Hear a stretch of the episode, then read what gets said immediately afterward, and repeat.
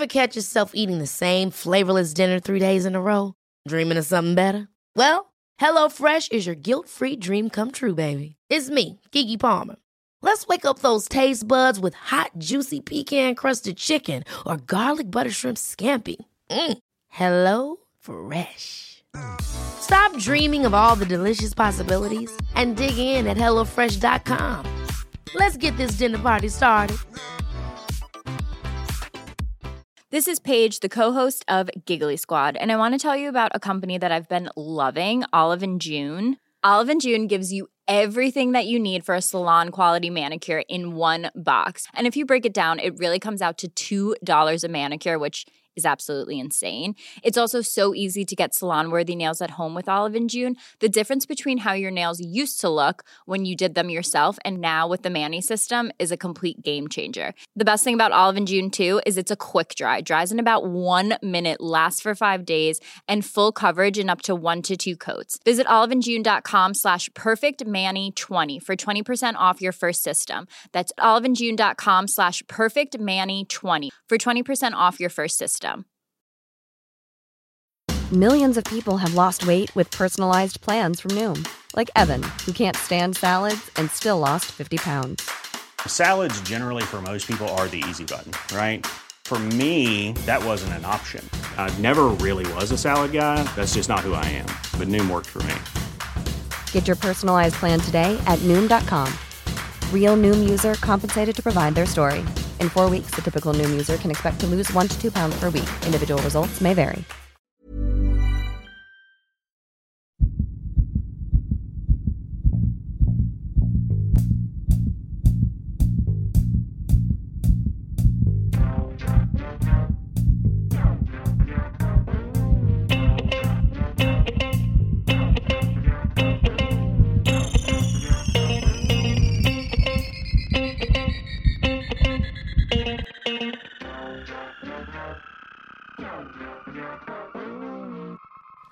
Welcome everybody to another episode of Doctor Matt and Doctor Mike's Medical Podcast. I'm your host, Doctor Mike Todorovic. I'm a senior lecturer of anatomy and physiology at Griffith University here in sunny Queensland, Australia. And I'm joined by my co-host, Doctor Matthew Lorraine Franklin Barton. How are you, Matty? I'm well, thank you. And today is a special episode because we've got a special guest. Two Matts. Two Matts today. And our special guest, let me read you a little bit about the special guest, and I'll get him to talk about himself a little bit as well. But his name is Matt Donnelly, and he began his magic career on a dare. So we've got a magician here. Now, while working as a comedy writer for Alison Hannigan on Penn and Teller's Fool Us, Penn Jillette, I'm sure everyone knows who Penn Jillette is, challenged Matt to learn magic, and it's changed his life forever. Matt created the Mind Noodler, and now years later, Matt has toured the U S and Canada in theatre and comedy clubs, performing with Piff the Magic Dragon, Matt King, and even Penn and Teller themselves.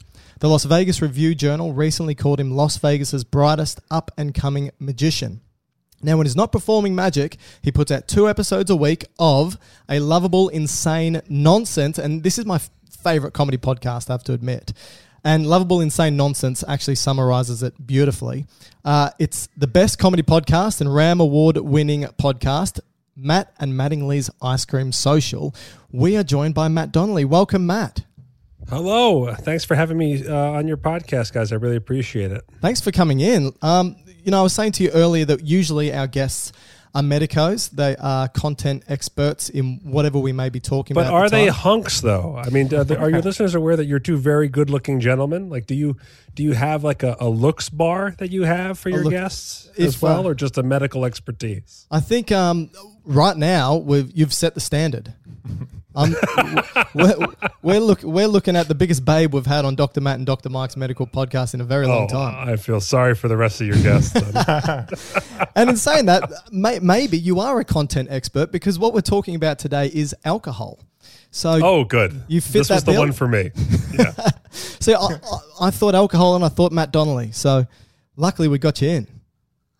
Oh, yeah, absolutely. And I have to say, I've only got to visit uh, S- Sydney, Australia once in my life. But uh, boy, was I out of my depth. Can I, can the, the casual Aussie can throw down Think of you. like like no other. Oh, yeah. yeah. Oh, yeah. And uh, I think we'll yeah, get yeah. to that point soon because uh, we'll be talking about some alcohol stats and we'll compare our nations. We'll have a bit of a, a, dr- a drink off.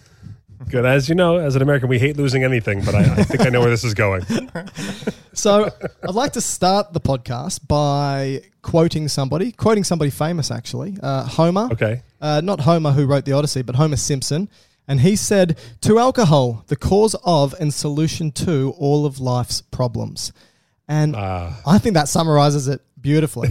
I don't know if truer words have ever been spoken. I mean, you uh, can. Yeah. I think when we think of alcohol, it is obviously the cause of a lot of pain, a lot of misery, and a lot of death, in all honesty. But it's also the reason why we have cities today and why we've been able to survive as a community in large groups is because alcohol was required in order for us to drink potable water. So it's this strange relationship we've had with alcohol. Um, Do you think your relationship with alcohol, Matt's, been strange, or has it been a, a, a nice one? Oh, uh, it's it's it's been uh, it's been fluctuating. I guess is really.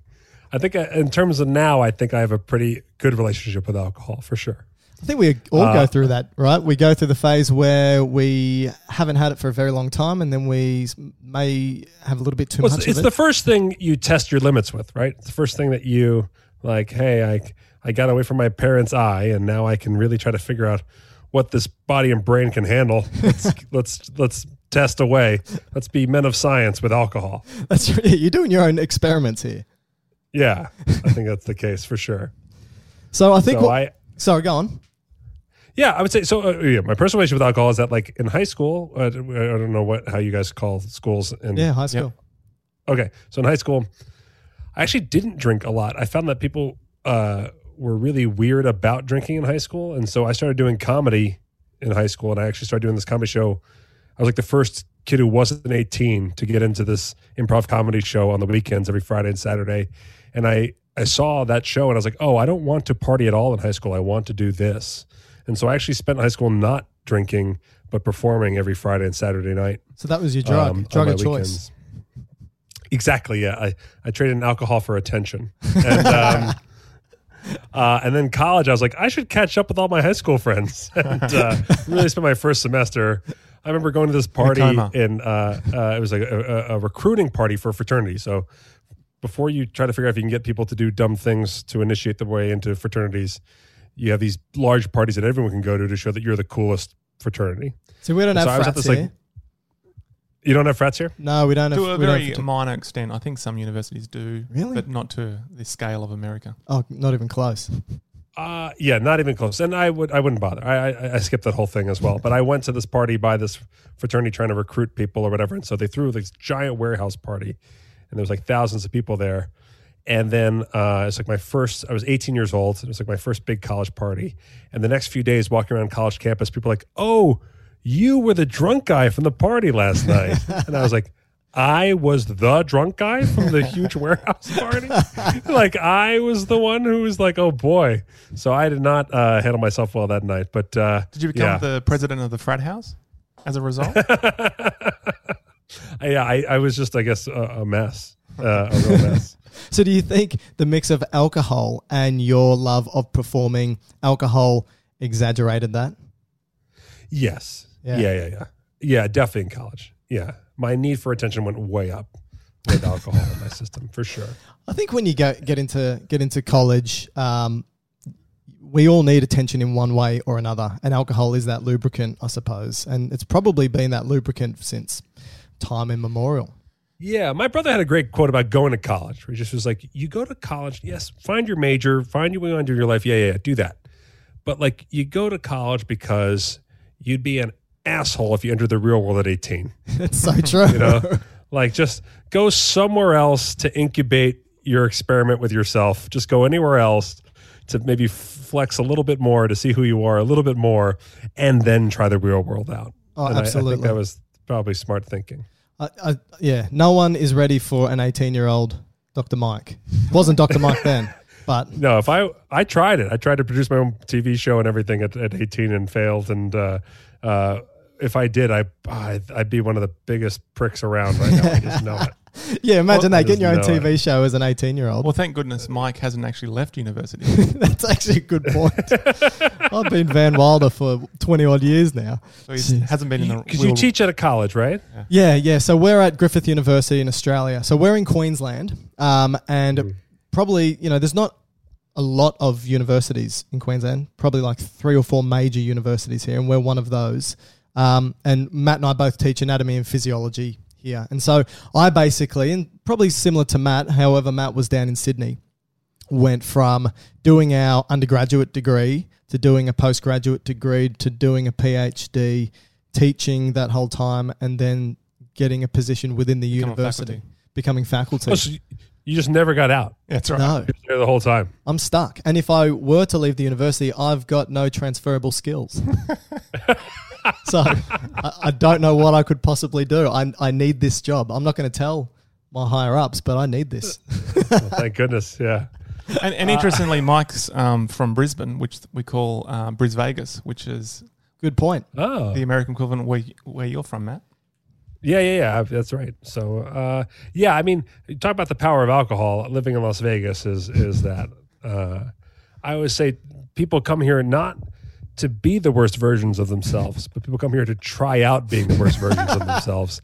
It's worth noting that amateur effort. It's really worth noting that, like, the really no bearings as to how this is actually going to work or fly.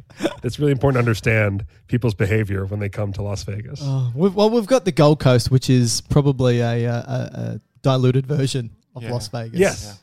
Yeah. Only because we have a casino named after the Gold Coast. I've heard of the Gold Coast. Oh, there you go. I didn't realize that. Perfect. So I think let's get started with what alcohol actually is. So we've spoken about alcohol colloquially as what's been in that drink, you know, where, whether it be right. beer, wine, spirits, whatever it may be. But alcohol has actually, a, you know, there's a couple of different types of alcohol. There's isopropyl alcohol, there's methanol, there's ethanol. And the one that we drink, well, hopefully that people are drinking, is the ethanol. Um, methanol is toxic in small doses, so it only takes two or three teaspoons to actually have some pretty nasty effects for you with methanol. Then you're blind. It will make you blind, but literally, just by the way that it, yeah, it gets you blind physiologically and metaphorically. Um, and isopropyl alcohol takes a little bit more to really knock you down, but still toxic. I mean, everything's toxic. It's all Is just about doses. Is that the common ingredient in all the hand sanitizers we've been using for the last fourteen months? Yeah, isopropyl alcohol. And what you'll probably find, I don't know if you found this over there, Matty, obviously you've got, you know, everyone's got the hand pumps of... of um, disinfectant yeah. everywhere. Have you had any that smells a bit like rum? Uh, yes, actually. Um, we bought uh, one from this like company that was like, uh, they do like a really great thing of putting like the less fortunate people to work, or people with certain disabilities and that kind of stuff, and physical disabilities to work. And there was, they right at the top of the pandemic decided they would sell big, big jugs of hand sanitizer that you could buy.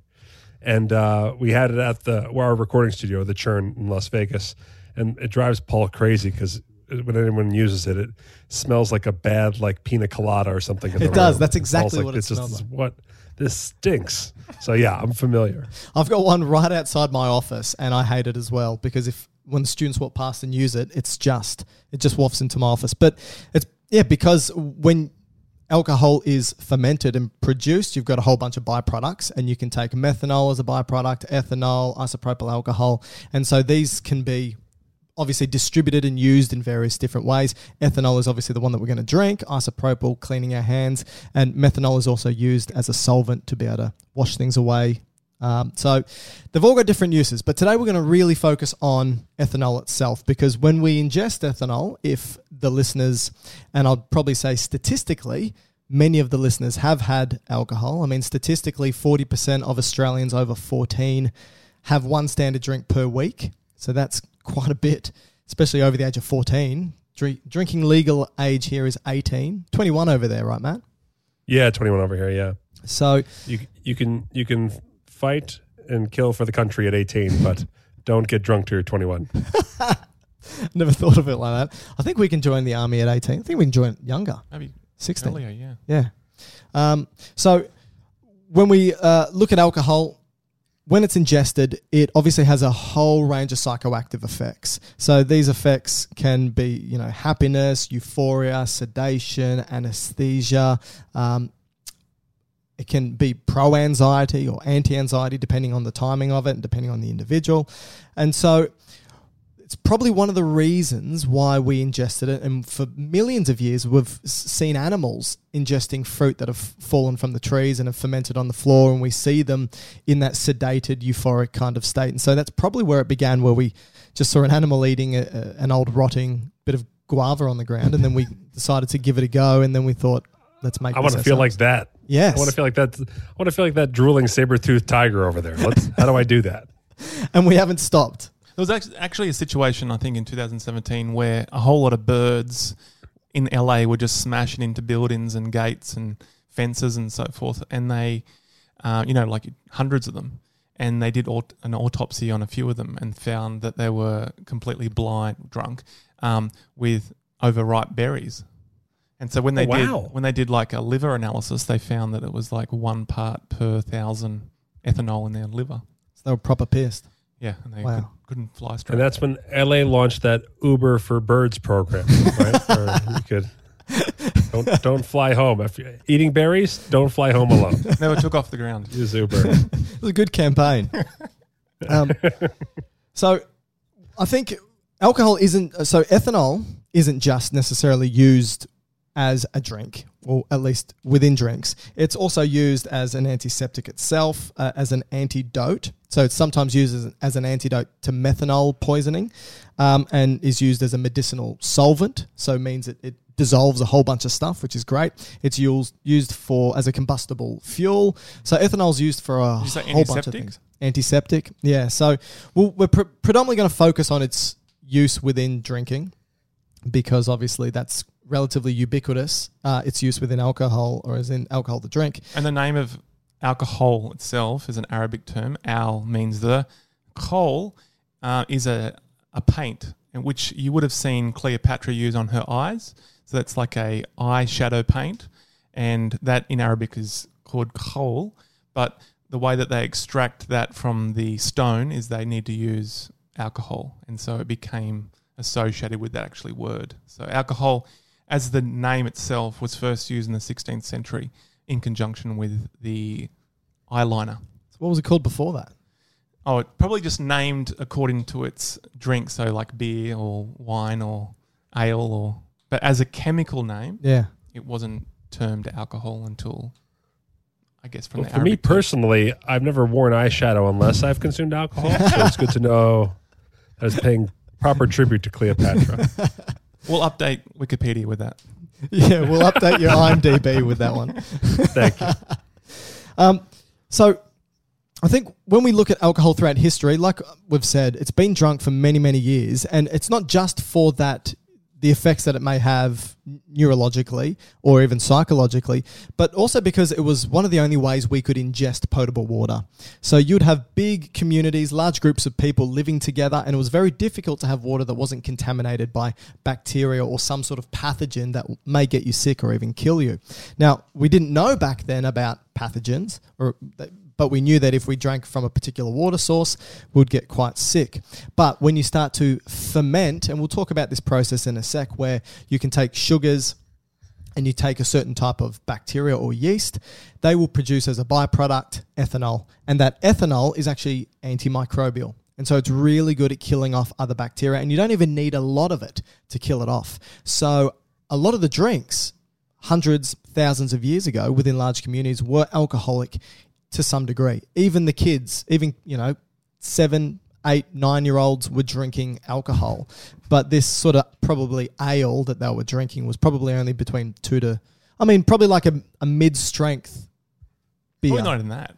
Probably a little yeah, bit so less than mid-strength. So if you're one of the sixty percent of Australians fifteen and under who still haven't drank, you know, you want to... Uh, You want to you want to start slow is what you're saying. You yeah. start with small amounts is what you're saying. And that's your excuse. You're just saying, I'm just, there's no potable w- water in the environment. I need something. I'm worried about microbes, Dad. Yeah, that's right. There's a little Louis Pasteur just growing. So that's one of the reasons why. And so that's the, you know, the history of alcohol and why it's sort of come to be. But now, as we know, there's many different types of alcoholic beverages that are out there. And you've worked as a bartender before, Matt, so you'd be aware of yeah. many different types of alcohols. Uh, oh, for sure. So yeah. I think Matt's got a little quiz for you where he's okay. got Um, so we're going to talk about the process of producing alcohol, but so one yeah one quick step is uh, alcohol or ethanol itself is produced through a fermentation process, which usually needs a sugar, and then in conjunction with yeast, which is the microorganism, it has to be kind of without air. So usually it's fermenting or producing its energy with this type of sugar, but it's inside a liquid, so it hasn't got exposure to air. And as a byproduct, it produces the ethanol. So for humans, when we produce our energy, we have hopefully oxygen to make our A T P. But for these guys, they're without alcohol. Now, occasionally for humans, we may be in a situation where we need to produce energy without or very minimal air, you know, when we exercise. But our byproduct of uh, fermentation is we produce lactate, or it used to be called lactic acid, but I think that's incorrect now, right? Yeah, there's no evidence. Oh, that really? Lactic, yeah, yeah, there's no evidence that lactic acid actually exists. Um, we've just been using that oh. to, because when you, uh, so the term acid means it releases a hydrogen ion, and that's what make that's what's the damaging component of of acids.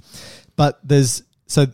There's always been the assumption that there's been some chemical that releases these hydrogen ions that gives you that muscle soreness and muscle pain. But we've never actually been able to measure that product before, or that lactic acid. So what we now think is that hydrogen is produced through exercise, through some process, and then this other thing comes in called lactate, which tries to neutralize it. So everyone says, oh, lactic acid is, you know, the burn, and that's the reason why you get muscle soreness after exercise. But in actual fact, it's probably the fact that what's being produced is there to neutralize all the hydrogen that's being made. So it's stopping you from being in pain. So it doesn't cause it. It's probably there to buffer it out, make you feel a little bit better. Oh, fascinating. Yeah. So, so, so Therefore, when, when we when we exercise and we start to run low in oxygen, we produce lactate. But if we were yeast, we would pre- produce an ethanol, and as we are running, we would be getting drunk. Mm. Which, so if we were bacteria, every time we do a one hundred meter sprint, we'd be pissed by the end of it. Wow. Yeah. I, I'm for this. The only time in your life you've wanted to be a bacteria. Because that's it. So if you want me to be a little, if I'm, my wife wants me to ease up, I can just make, and I will stop exercising. I will, I will right. chill out. So basically, for this yeast, actually, I think bacteria, when they ferment, they produce acetic acid, which yeah. is more like vinegar. Yeah. Whereas yeast produces the ethanol. So Matt, I'm going to ask you a question. I'm going to give you a whole list of different um, alcoholic beverages. And I want you okay. to give me what you think the base product is. So this is the where the sugar comes from, what uh, plant source or fruit source this particular drink gets its energy from. Okay. Okay, so when you hear beer, what is that? Where? Yeah. What's the basis of that? Uh, wheat, hops, barley? Yeah, malted grains. So this is kind yeah. of like activated grains um, and then dried out, and then they're put into the fluid. And I think hops just gives its flavour rather than the fermentation part. But I could be wrong with that. Okay. So with hops, so here's an interesting side point. You've heard of Indian Pale Ale, right, Matt? Absolutely, yeah. So I P A. So the reason why I P A came about was back when the British uh, were, uh, you know...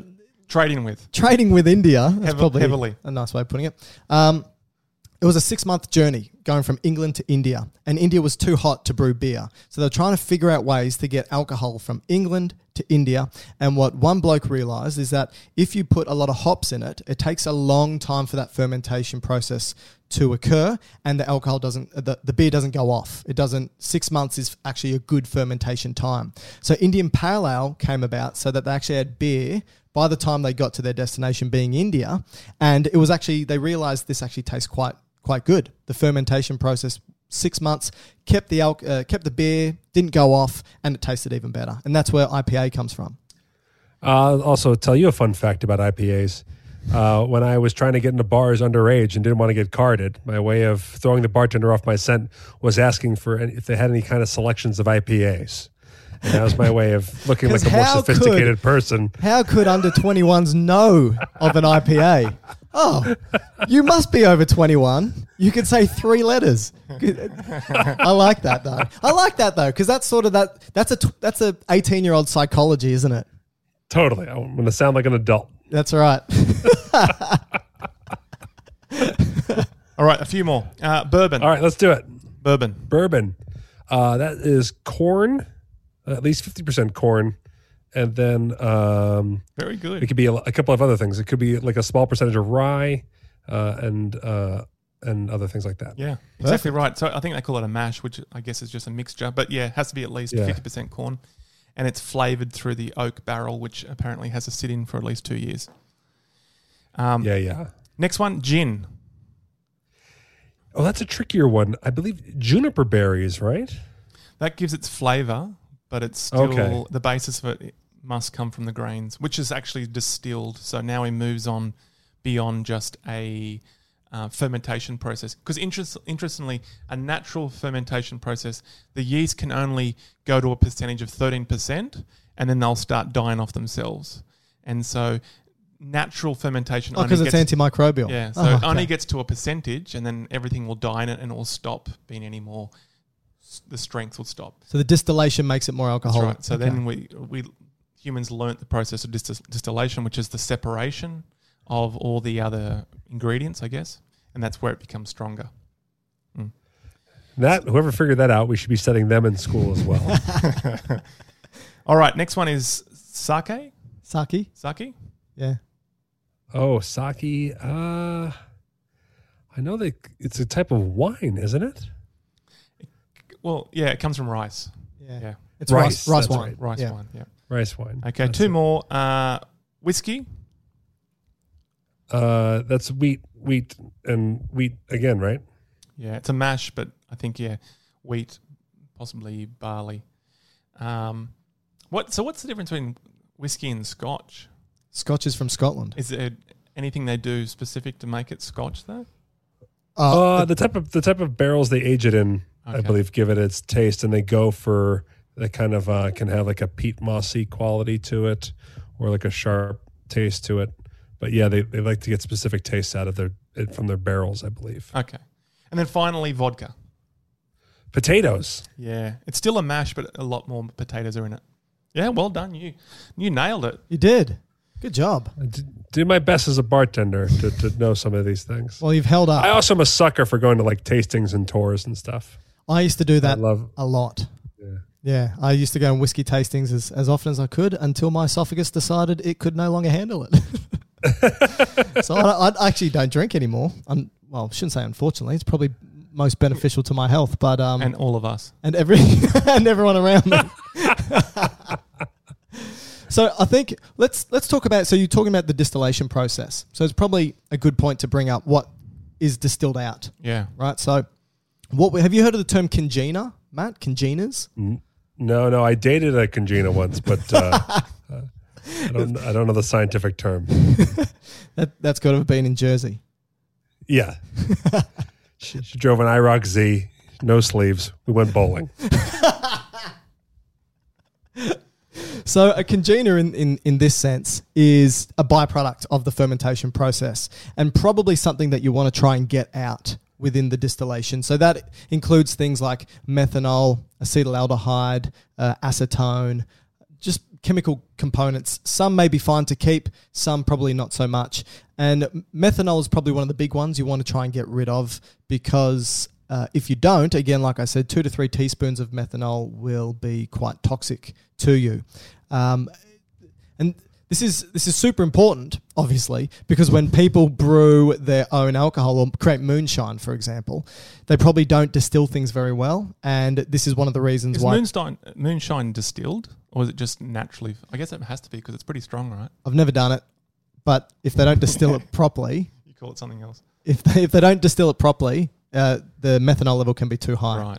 And so... Well, also... You bring up a good thing about it, the being confusing, right? There are people who are desperate who, um, you know, uh, will try to drink hand sanitizer or drink things with an alcohol content, because alcohol is one big word under that umbrella. And so people really mess themselves up. And I knew that I shouldn't drink hand sanitizer, but that's it. I didn't know why until right now. There I just go. believed the person. I, I took them at their word up until this moment. Well, thankfully you didn't do the experiment yourself, because it's probably not yeah. something you want to ingest. So if, if somebody – so it's not the, the methanol itself. Methanol can actually be excreted, no problem. But it's what our body metabolizes methanol into. Um, and so that's formaldehyde. And it's the formaldehyde – Which that, we use to preserve – tissue, like bodies, our cadavers are preserved yeah. in formaldehyde. Yeah, exactly right. So, so you don't want that in your body. That, well, not in high quantity. Mm. I mean, you get formaldehyde from eating an apple, for example. So, it, you know, in that quantity, it's all good. But if you have higher quantities, which you'll get from methanol metabolism, that, bad. That explains why when I eat an apple, I feel dead inside. That's how I feel for most fruit, unfortunately. And so the formaldehyde will turn into formic acid, and formic acid is what ants produce. Have you ever squished an ant and smelt smelt a dead ant before? I've squished or burned with a magnifying glass. Never went to the smelling portion. Oh, okay. That that could have just been my uh, my upbringing. Yeah, I didn't have much to do. Um, but the smell that you get when you squish an ant, that's that's formic acid. Yeah. And that's the end product, well, one of the end products of methanol metabolism. So what is this ant doing then? Well, I don't know why Drunk ants... Drunk on methanol. Actually, that's a good question. I should have figured out why why ants have a lot of formic acid. I thought it was part of their process, because they can sting, right? And they've got and they little can, pincers. They and can see as well, so obviously not, they're not blind. A good point. Man, if ants are drunk, I'd hate to see them sober. I mean, look true. how regimented they are when they're drunk. That's crazy. That's very true. But they all do just follow each other, don't they? So that's true. It's just the one at the front that needs to be sober. That's the that's the designated driver back to the ant nest. So they just got to follow him. Um, so when you turn, or when the body, you know, God forbid, don't drink methanol. But if methanol, so methanol's going to turn into formaldehyde. And the process of this requires an enzyme that our liver produces. Actually, a lot of tissues produce, but the liver produces it the most. Um, and this is uh, a, uh, alcohol dehydrogenase. That's the enzyme. Turns methanol into formaldehyde. Now, interestingly, when you metabolize ethanol, it turns into acetaldehyde. So methanol, formaldehyde, ethanol, acetaldehyde, and it also uses the enzyme alcohol dehydrogenase. So the same enzyme. And this is the whole reason why when somebody has a methanol poisoning, they may give somebody ethanol, because it will competitively inhibit the use of the enzyme because it's using it all to itself.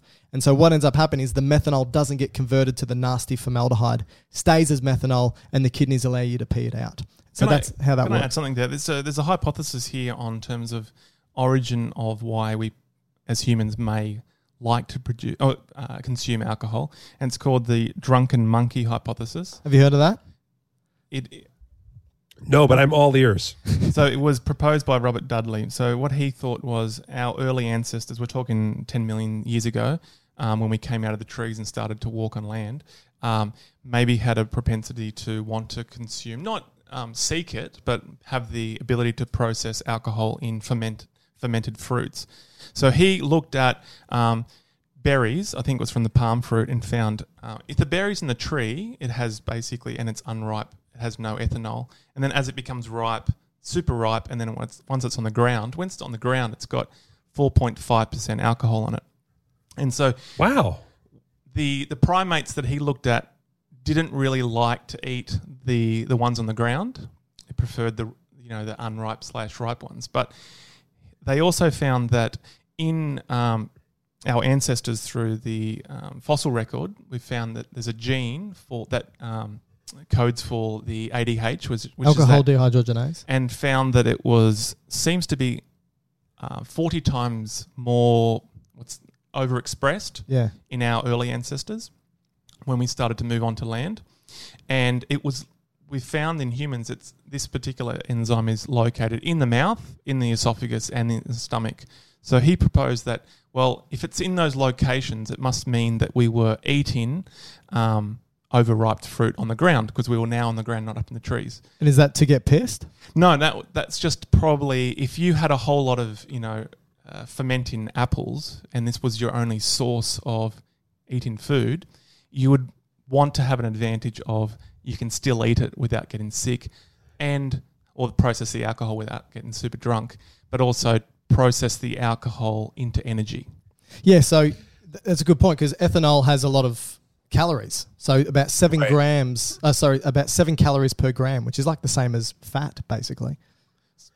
So yeah, there is that's great. I mean, I remember reading uh, Harari's uh, *Sapiens* book, right? Mm-hmm. They talked about like t- tens of thousands of years ago, we were, humans were very likely uh, scavengers, and yeah. that's why like we have a th- propensity for like marrow and drinking marrow and that kind of thing, because we would go last from the big much predators were much bigger than us, and we'd wait for them to eat what they're eating.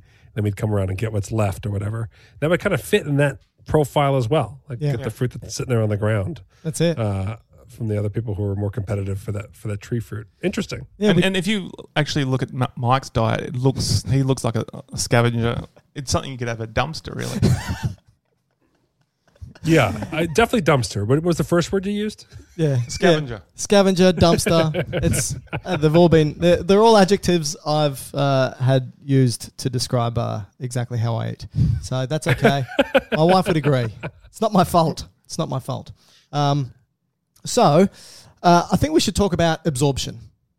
When we drink alcohol, we absorb very small amounts in our mouth. But we actually absorb like twenty percent of that alcohol in our stomach. We don't really absorb anything else in our stomach. So aspirin, maybe, maybe some other medications, but no other foods. We don't absorb like proteins, fats, carbohydrates, or anything like that in our stomach. Uh, all that's absorbed in our intestines. But alcohol, twenty percent of it is. Can I just ask a question here? Yeah. Um, remember we used to have, in mouthwash, yeah. we used to have alcohol in it? Yeah. And then they got rid of it because of oral cancers? Mm-hmm. Wasn't that because the alcohol was being processed into acetaldehyde? And, yeah, so and that's a carcinogen? Yeah. So that would then indicate that it is being metabolized in the mouth. Yeah, but very small amounts. Yeah. So the pretty most tissues will have the enzyme um, alcohol dehydrogenase to metabolize it. Uh, but obviously most of it's produced in the liver. Because obviously everything – so everything that we obviously take in or ingest orally gets absorbed from our intestines into the bloodstream, and immediately it goes from the blood to the liver. So everything sort of but fats go basically from straight from the blood to the liver once we've absorbed it. Uh, and that, that includes alcohol. So it goes from the stomach, twenty percent absorption, then the small intestines, probably around about that eighty percent absorption. So pretty much the rest of it. But as we get down, some alcohol's not going to be absorbed. And by the time we get to the large intestines towards the end, that's where all of our bacteria are, and that alcohol can damage the bacteria. So it can change your gut biota, it could change what they produce, can cause some inflammation. We'll talk a little bit more about that later on, but can also just affect that that gut microbiota. So sounds super healthy. Yeah, and I think the the, the, the final point we'll get to with this podcast is probably, not probably, definitely. I mean, we know that uh, there is not one, um, there's not an amount of alcohol that's safe to ingest. We've always oh, thought so that the whole yeah. glass of wine a day, you're okay. Keeps the doctor away. That stuff is all yeah. all kind of colloquial and just pro-business kind of thing. That's right. Exactly. It's There's not one safe bit of alcohol to, to ingest. And that came out in a Lancet uh, twenty eighteen yeah, it's fairly recent. Meta-analysis. Um, uh, well done. It, it took millions of people. Um, it reviewed well, well, so much data. Who, who did that? Who did that study? The Lancet. Well, from my cold, he- dead hands, Lancet. Yeah, I don't think it's going to change many people's minds. And I hope people realize that the point I don't think anyone hears that alcohol is bad for you is like, what? Yes, exactly. Exactly. No way. I did a um, I did an Instagram live with uh, a couple of medicos a couple of days ago, and we were talking about the roles of the liver, what the liver does, and we spoke about alcohol. And a couple of people were getting up in arms about the fact that we're saying that alcohol isn't good for you, and they're saying, but there's benefits, there's benefits. And I just want to highlight in this podcast that we're we're not making any moral judgments here whatsoever. We're just talking about the biology. We're talking about the health effects of alcohol, and we know that there are no health benefits to alcohol. So you, you got a medical condition where you were told you couldn't drink anymore, you shouldn't drink anymore, yeah. specifically for your your your your deal. Yep. Did you miss it? Or yeah. at what point did you stop missing it? I did. Uh, I do. Uh, I, I will have a beer every now and then. I might have a beer, maybe one, one beer once a week, once every two weeks. Um, but I don't metabolize it very well. So it's not just my esophagus. So here's my, here's my deal. I'll tell you what my deal is. Uh, for about five years, I have been feeling crook after most meals that I've been eating, right? And oh. I had... what's called, Matt's heard this, so he, this is why he's laughing. Um, I don't s- shut up about it. Gastroesophageal reflux disease, GERD, or GORD in Australia, because esophagus starts with an O over here. Um, no idea I'm why. I'm with you on re- that. Australia, I'm with you. Oh, I good. wish we could join you. If a petition comes up in America, I will sign it. I like it. It's a. It's. It feels like it's. It should be an O word. I'm yeah, with you. Gourd. Gourd sounds right. Uh, so yeah, I've, I, I at least had gourd for many years, and I would take what we call a P P I, so a proton pump inhibitor. It stops the acid because the biggest issue with reflux is that the acid starts to erode the esophagus, and there's no protective mechanism there like there is in the stomach. So you stop the production of acid, no damage to the esophagus. I've been on P P Is for three and a bit years. Um, and, you know, when when a doctor doesn't know what the cause is for a disease, they use a nice fancy word called idiopathic. So I had idiopathic gourd, meaning we don't know what's causing it. Was the doctor's, that's a disease, or the patient? As in, he, idiopathic. Yeah, he said, "I'm." He said, "You're an idiot, and it's idiopathic." And I thought, fair. You you have idiot dumpsters disease. Idiot dumpsters disease. Um, get out of my office and stop eating out of the bin. You make me sick. I thought, Jesus, right? That'll be two hundred dollars. So I I got a colonoscopy, and this was recently. This was like a month ago. I got a. Got a colonoscopy, and they took a couple of biopsies of my intestines, and the intestines produce the enzymes that break down proteins, fats, and carbs, right? So I had a look at those enzymes, and I realized that I am not just lactase deficient, so I can't break down the sugar in milk. That's like two-thirds of the population. Not an issue. But I'm sucrase deficient. I can't break down table sugar. I can't break down everyday sugar. So oh, wow. I've – it's been – so – any time over the past five, six, seven years, maybe ten years close to, any time I eat chocolate, cakes, lollies, sweets, I um, feel like vomiting. I get proper crook.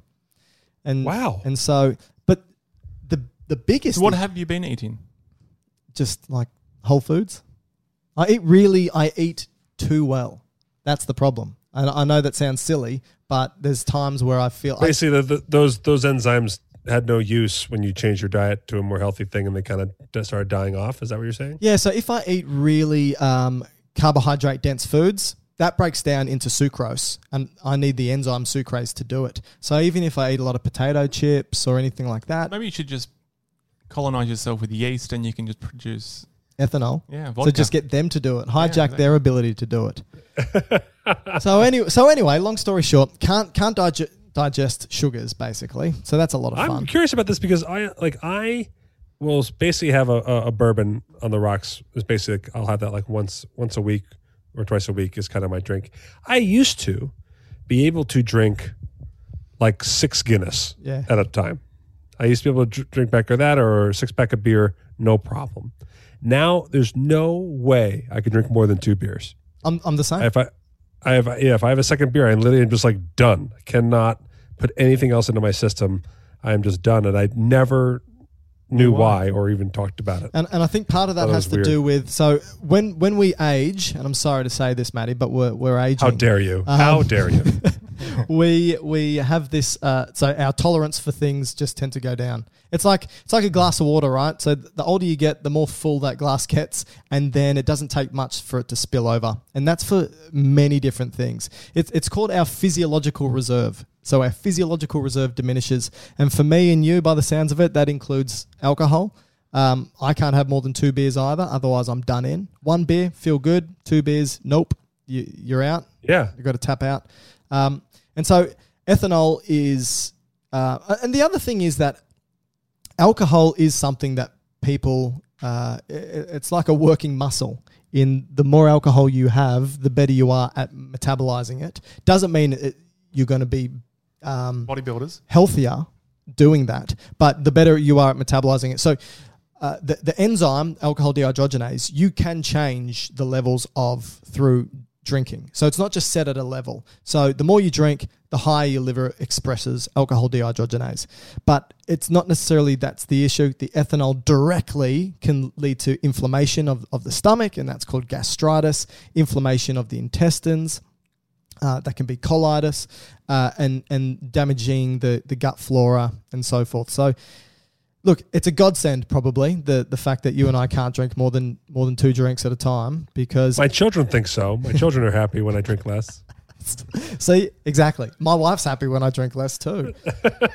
So um, it's... Uh, you know, I got to see it as a godsend. But anyway, that that was a hell of a digression. Sure was. Um, I usually do that. Yeah, I know that's true.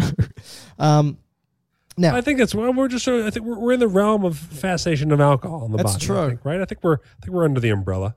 I think so. Yeah, I think you're right. So metabolizing it, we turn alcohol uh, ethanol into acetaldehyde, and then we turn acetaldehyde into acetyl CoA, and acetyl CoA. And this is all in the liver? This is all in the liver. It can happen in other tissues, but primarily happens in the liver. Because like I said, twenty percent absorbed from the stomach into the blood, eighty percent from the intestines in the blood. All of that goes to the liver. The liver goes, goody, goody, goody. I'm going to turn the ethanol into acetaldehyde, and then from there into acetyl-CoA. Now, these might sound like just, you know, these strange molecular terms, but in biology, acetyl-CoA is a really important building block to make energy. And so anytime you use glucose or sugar for energy, acetyl-CoA. Fats, fatty acids, acetyl-CoA. It's sort of like all roads lead to Rome in a way with acetyl-CoA.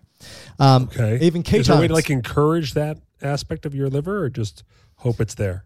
Uh, it, it will it will be there. Acetyl-CoA is a requirement for for life. Yeah. yeah. Okay. Yeah. But I, but I think there is a drug that they they do prescribe to alcoholics to discourage them from drinking. Colloquially, they call it anti anti booze. And it blocks uh-huh. that enzyme. So the alcohol or the ethanol stays as acetyl uh, acetyl acid, no. acetaldehyde? Acetaldehyde, yep. Which is the part that gives you the kind of hangover effects. So a person who drinks alcohol can't metabolize the, the ethanol into the energy and just feels perpetually like they're in a hangover. Yeah. Well, interestingly, so you need two enzymes to produce ethanol. Goes to acetaldehyde, acetaldehyde goes to acetyl-CoA, and then acetyl-CoA ultimately turns into carbon dioxide and water. And so what your liver does really well is turns alcohol into carbon dioxide and water. And we know that we breathe out carbon dioxide and we utilize water, you know, we're sixty-five percent water. Now, you need two enzymes to do this process. We spoke about the first one, which is alcohol dehydrogenase. Then you need another one called uh, acetaldehyde dehydrogenase. And there is, I think it's around about forty percent of the Asian population, so this is including uh, Chinese, Japanese, uh, Korean, they have a different type of that enzyme and they can't metabolize it very well. And so what they're, and I'm talking about the, the acetaldehyde mm. enzyme, dehydrogenase enzyme. So what this means is they can turn ethanol into acetaldehyde, but they can't turn it into that nice acetyl-CoA that we ultimately want. And what they end up getting is obviously exactly what you said. That drug. Is the sickening effects of alcohol. It makes you flushed, makes you hot, you know, you look red, um, you feel like vomiting, it gives you that nasty hangover. And so this is one of the reasons why uh, a percentage of the Asian population can't handle alcohol because of that enzyme.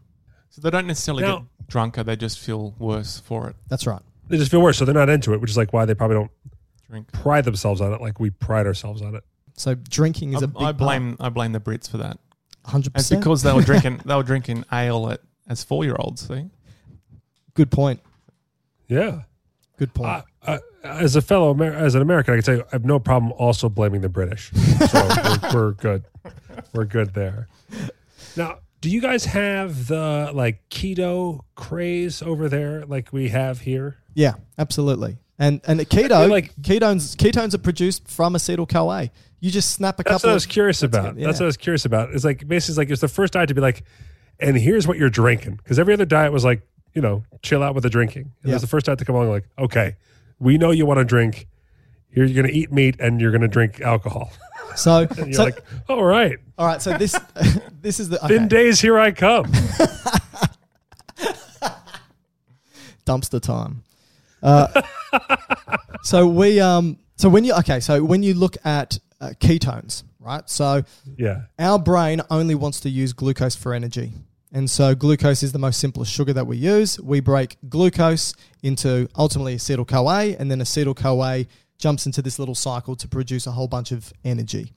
Now, what happens here is when you starve yourself of glucose or sugar, which keto proponents will do, they don't eat carbs, right? No carbs. Don't eat carbs or sugar. Right.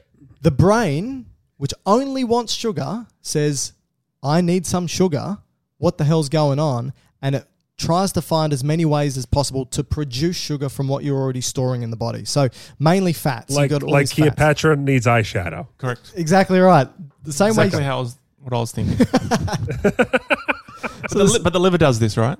The liver does this. Yeah. So the liver has stores of fat, and obviously adipose tissue of the body has stores of fat, for example. And it will try and take fatty acids and throw it into that cycle to try and reverse engineer glucose so the brain can use it for energy. But the problem here is that the cycle backs up, backs up, and backs up. And you start to produce all this acetyl CoA, and the acetyl CoA can't go backwards into this glucose. And it's going, what can I do? I am going to click myself together and produce a new product called ketone bodies. This is acetyl. There's, al- like, there's like four of those, right? Yeah, yeah, that's right. So uh, beta-hydroxybutyrate and acetone are the two primary ketone bodies that are produced. They can travel to the brain and then turn back into glucose for energy, and the brain goes, great. So all ketogenesis is is a roundabout way to produce more glucose, and the whole point of what they're doing is to try and limit glucose. So it's... No, but what it's doing is breaking fats down to produce that glucose, hence why they use it, it makes for fat, fat the fuel for, for sugar. Okay. Exactly mm. right. And acetone is like nail polish remover. Yeah. Which you may know, Matt, um, from your nail painting. Yeah. Um, but also this is possibly why, and, and this same process occurs for diabetics, particularly type one diabetics, when they uh, don't have any insulin. And one of the symptoms of a diabetic going into a ketogenesis or ketoacidosis state is their breath smells like uh, either rotting fruit or acetone, and that's because of all this ketone. Oh, and, wow. And interestingly, um, the ketones can act, will be blown out through your breath, and it could give a negative reading on the blood alcohol, what do they call positive it? Positive reading. A positive reading yeah. of the... On the breathalyzer. Breathalyzer. Yeah, so... So in America, do you have a breathalyzer for... Yes. The, yeah. So how come every time I watch Cops, drunk. every time I watch Cops, they make them walk the line? Is that just so they can laugh? It, there's both, uh, you know, it's like, it's, you know, we have metric and imperial measurements. We like to do weird things here. So we have, uh, we have, we have field sobriety tests because yeah. it's like, I'm a cop. I can do my job. I can see it. Gotcha. I can see it from a mile away. It's like Moneyball versus the guys who like old baseball, right? There's the guys who just know a good pitcher when they see one, and there are guys that just nice. know how to do things X's and O's. We always like to have both, you know, the eye of the person in charge and, and actual statistics. So you can uh, say no, you can refuse a breathalyzer uh, and what, then what try to pass a field sobriety test. Can you uh, refuse the walk in the line? You tend to basically not be able to ref- refuse both. Okay. That's when you get you taken kinda, in. Yeah, it's when you get taken in. Uh, and what you can do is refuse the breathalyzer, take walk the line knowing you not, may not walk it that well, but it's going to take a while for them to arrest you, book you, take you down to the station, ah, and to do force the you objective. to have a breathalyzer. So you're hoping time is on your side yeah. uh, between the time you get taken down to whatever. Uh, and even though you're saying this, you don't condone anybody doing this, obviously. no, no, drink, no. drink driving is not something we condone. In the game of avoiding a D U I. Yes. That's how the game is played. Yes, that's how others play about, the game. I'm just talking about the sport. so so I think, so with that, with that point, because obviously... Alcohol, when you uh, take alcohol, you produce acetyl, uh, acetyl CoA, which can be turned into ketones. It's it's basically what Matt's highlighting is that diabetics who have sugar in their body, but the cells of their body can't access the sugar because insulin is the key to open the doors of the cells for sugar to come in t- for it to be used. The brain thinks there is no sugar, and so the brain starts to break down the fats to produce the ketones. This is what happens. Or the liver. So the liver breaks down the, the fats that produce the ketones. And because ketones are made of acetyl-CoA, and acetyl-CoA is what's being breathed out on a breathalyzer, it has the same chemical substrate. And that's why it gives the false positive reading for some diabetics who aren't managing their diabetes through insulin. So they may... And the thing is this, you get them out to do the field sobriety test. A diabetic who's not managing through insulin may look drunk, yeah. right? So they will be right. wobbly. They won't. They won't be very. They won't be too conscious, um, and their breath will smell like somebody who's drunk alcohol, particularly on the breathalyzer. Uh, so that's quite indist- and I don't think in the in the game it's a of, tough day. Tough day for a diabetic. It is a tough day, and I don't think that in the game of um, uh, drink driving, like you were talking about before, hypothetically, that you could use the excuse that I'm just a diabetic who hasn't managed my my insulin. Yeah, I feel like either way they want you off the road in that scenario. Agreed. Right? Like, I think, yeah, yeah, I feel like they're. I feel like you're talking about two different things, but the cop's still talking about the same thing. Yes, exactly. Yeah, we that just guy don't want shouldn't people. be driving. Exactly.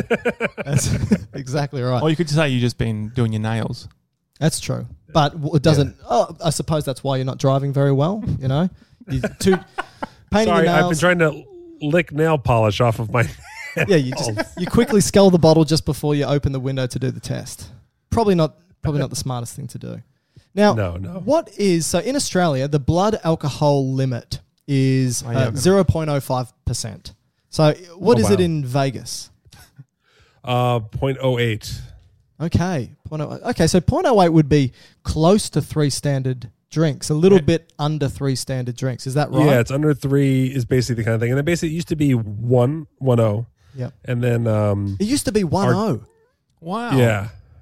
Wow. And then they went down to zero point zero eight to lower it uh, and to basically, uh, it's you know, there's no federal in, federal guidelines, but in order to, uh, basically the federal government bribes states to all go to the same level uh-huh. to get a bunch of funding for their roads and things like that. Oh. And that's how so they all get the, all the states are point, zero point zero eight.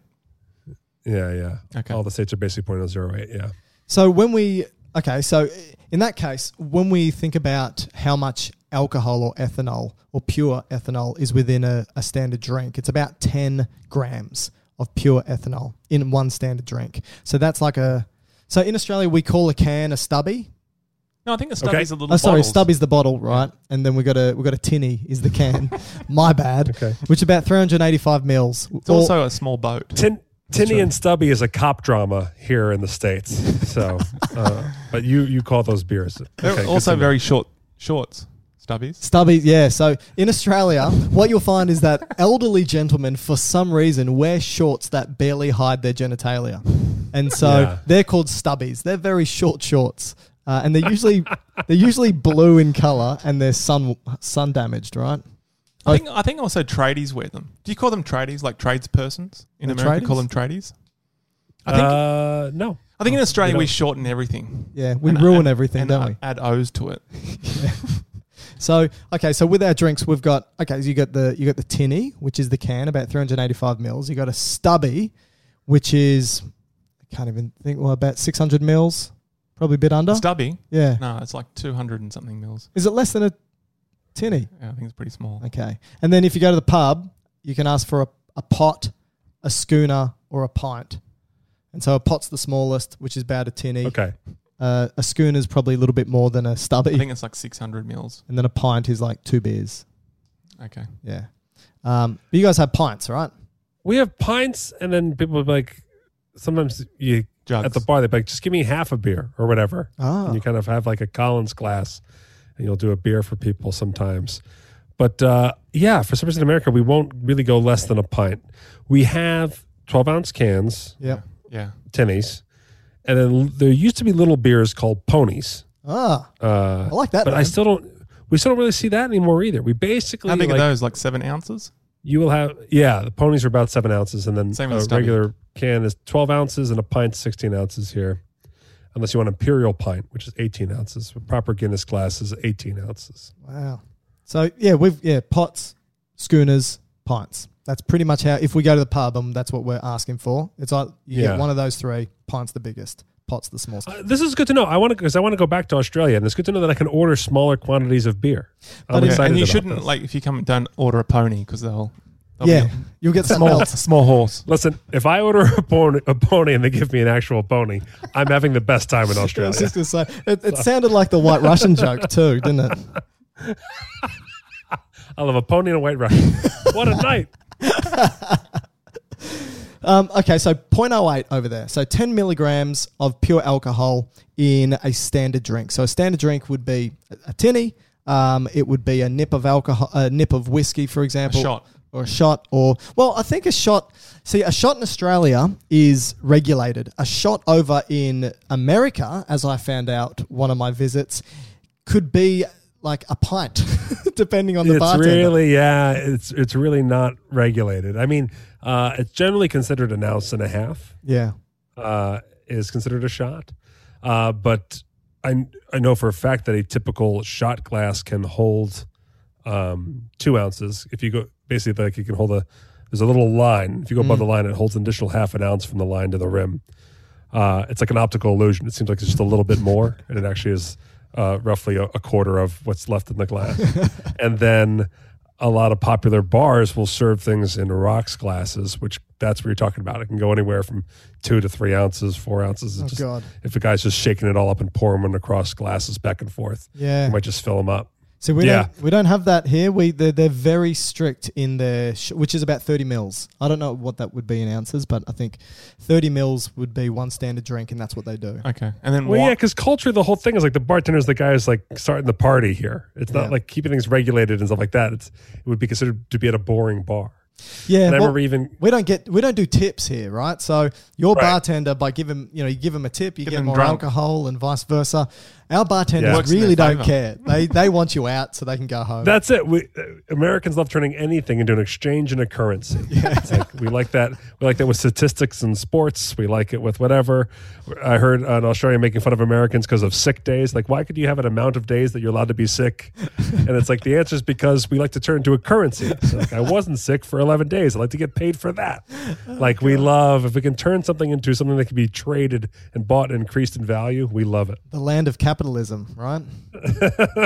It's true.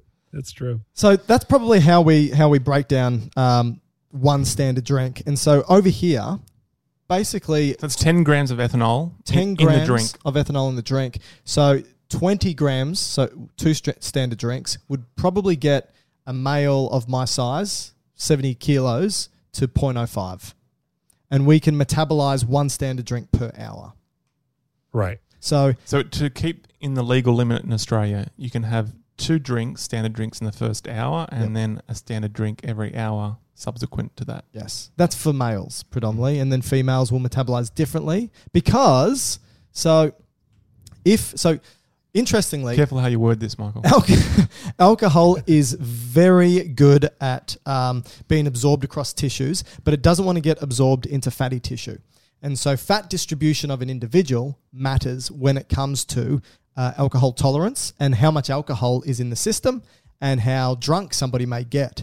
So interestingly, the more, the greater the body fat, the more that alcohol will stay in the blood and will be more likely to get to the brain and have negative effects and increase your blood alcohol reading. So if you were to get take two individuals, both one hundred kilos, but one was obese and the other one was a bodybuilder, for example, the bodybuilder would be able to, they would have a lower blood alcohol reading and probably be less drunk, subjectively, compared to the one hundred kilo person with a larger body fat index. Wait a minute. This is news to me. Yeah. I always thought just weight was weight, body weight was weight. I didn't know if obesity and stuff had to do with this at all. Alcohol hates fat and will not jump into the fatty tissue. So the more that somebody has, it Listen, just means Listen, somebody who worked locked. in an Irish tavern for eight years, I can tell you that fat does not feel the same way about alcohol. As someone who served cheeseburgers and wings and beer and Got booze, well, I'll they, tell you right now, fat loves alcohol. That's okay. So let me tell you why. So I'm going to tell you the metabolic process here because, and hopefully I explain this well enough. You tell me if it doesn't make sense. So okay. when you need to metabolize alcohol into acetaldehyde and then into acetyl CoA, you not just need those enzymes, but you need a molecule that can accept the transfer of energy every time you do this process. And this molecule is called N A D. Now, what okay. happens is when you turn ethanol into acetaldehyde, you also turn N A D into something called N A D H. And then when you turn... Which has just got a hydrogen added to it, right? Yeah, just added a hydrogen to it. And then when you turn acetaldehyde into acetyl-CoA, so that can be turned into carbon dioxide and water, you turn another molecule of N A D into N A D H. So this just keeps happening when you metabolize alcohol. So what effectively happens is your levels of N A D drop because you're using it and your levels of N A D H increase because you're producing it. Does that make sense? Yes. Okay, so when you need to make energy from sugar, like glucose, you actually need the opposite. You need high N A D and low N A D H. Now, the same thing happens when you want to turn fat into energy. So anytime you want to burn sugar or burn fat, you need high N A D and low N A D H. But when you drink alcohol, it's flipped. So you can't okay. utilize sugar for energy. So your brain effectively thinks it's starving itself when that when this happens. Now, this is the reason why you want to go out for a kebab at two a.m. after drinking, because your brain thinks it's starving. It's going, I've got no sugar, I've got no fats. I need food. Or buffalo wings. Or buffalo wings. And you go out and you right. get it because your brain's going, I'm starving. But here's the problem. You take in the glucose or sugar and you take in the fats and you still can't metabolize it because the, the, the seesaw or teeter-totter or whatever it may be is flipped around. And interestingly, when you take in fats, to store them, per, what you need is high N A D H and low N A D, which is exactly the environment that you're in from drinking alcohol. So you're more likely to store fats when you drink and less likely to burn sugar and fats. So this is one of the reasons why alcoholics get fatty livers, is because a lot of this is happening in the liver. And so it's not using energy, it's just storing it as fats in that liver. Does that make sense? It does. Cool. I mean, I've I, I, I have someone who's who's made it this far. Uh, uh, I've known for a while that eating after drinking was just not the way to go. No. That uh, I I definitely noticed a weight increase and also never feeling like this this is not. And basically, you also are trying to like sober up, right? And so the whole like eating before you drink thing, I always said, like, if you're trying to eat after you're already starting to feel buzzed, it's too late. Yeah, Do too not late. Take the the the that path. That's right. And because um, you're inebriated, your inhibitions have obviously gone down and you're more likely yeah. to ingest more calories as well. So you're not just more hungry. That's the thing. That's definitely true for me. I know for a fact I did not lower my standard for who I was attracted to, but I did lower my standard for what I found delicious. What foods you're so, attracted to. I was willing to go into places that I would never buy food from sober to be like, this is going to be delicious. This sandwich from this gas station is where it's at. Yeah, look at this sushi in this gas station. My God, you look appetizing. I've never seen ten-day-old salmon look so good. All right, I'm exactly. going to quickly. I'm going to quickly just read out a table that has um, what affects in the body to the different blood alcohol concentrations. And okay. I'll, I'll just read the numbers, and Matt, if you want to guesstimate what kind of symptoms you might expect to see. Okay. So if you were at zero point zero two to zero point zero four blood alcohol concentration, uh, what kind of things would you expect to see at this level? Uh, what, like slower reflexes or some kind of like slower motor skill? Yeah, not yet, apparently. Um, uh, apparently For you. You, you, yeah. You might start to feel a bit euphoric. And your okay. your shyness will start to diminish. There you go, Matt. Your shyness will go. I didn't know you had any, but it's going to disappear. That's, maybe that's why I just blazed through that step either way. So, okay, good to know. All right, moving on. zero point zero four to zero point zero six. Okay. Uh, speech? Anything with speech? Still not quite yet. It's, we're getting close to that, though. You are feeling okay. more, you're feeling more relaxed, and you actually feel warm. And this is probably why people used to think having some alcohol keeps you, um, you know, ski oh, lodge. Yeah, exactly, exactly. Yes. What were the, yeah. what are the dogs that have the Saint Bernards that have the little rum around their neck? Yep. Yeah, yeah, little barrel. Was that yeah, a real yeah. thing? Did they actually have that? Yeah. They had to have, right? They had to have come from something. It is based in truth. Yeah, I don't think it's still common practice, but it was based in truth. Yeah. So, um, yeah, relaxation, warmth, and a decrease in inhibitions. Now they use drones. Drones carry the barrels of alcohol around the ski slope. All right, so now we go up to point one. So this was once Americans' legal limit. This is once like, hey, oh, yeah. that I can still drive. Yeah. All right, let's see. What, what is it? What kind of things here do you think? This has to be motor skill and speech function, yeah, right? Yeah, so speech is going, reaction time's going, balance is going. So probably yeah. good not to drive. Yeah, definitely keep off the roads there. Now up to yeah. between point one and point two. I want to point two. I'm trying to think because I, I know from my days where I was basically there's times where I lived in New York where there's no way I was near any automobile, and that was probably where I really gave myself full license to to really just like go a, for it. um, and I would say like that's where I would get like either uh, paranoid or anxious or something like that. Like, for example, I would think that the bartender was watering down my drinks on purpose. And then I didn't realize, like, no, buddy, it's that you're so drunk you can't taste that this is alcoholic anymore. Wow. Uh, and that was like really bad news. I imagine that was probably above point one at that point. I think it sounds like it. Where where does uh, paranoia come into play? Um, probably almost now. So we go point one to point two, and so the euphoria starts to move to dysphoria, which there, is there you go. You're really starting yeah, to feel yeah, yeah. terrible. And that's also the term, like, when you know as a bartender to cut someone off, right? Yeah. Mm. Someone went from having a good time to all Which of a sudden being a little, this little is actually, chippy about stuff, and you're like, okay, I think you've, I think the fun's stopping, and why don't you call it a night? Yeah. Right. Also in Australia, a chippy is a um, carpenter. So again, d- probably don't use that term because then you're no. Sure. That's what I'm talking about. They would start trying to redo the carpenter on the bar. And they'd be like, all right, you've clearly had enough. Get out of here, chippy. This carpet was already fantastic. Which um, at point two, apparently this is where you start to get the appearance of a drunk. So that's that's quite good that you recognize that uh, you yeah. you're on the ball. Yeah, you're subject. You're a, yeah, yeah. You're a good bartender. Yeah, yeah, yeah. All right, point two to point four. I'll tell you another quick fun story. Is that as a bartender, I remember I finally got a job bartending in New York, and again, New York City, no one's driving anywhere. So my old instincts in for, for bartending, where I bartended in New Jersey, a suburb where people did drive, I was trying to cut people off, and the managers were like, "What are you doing?"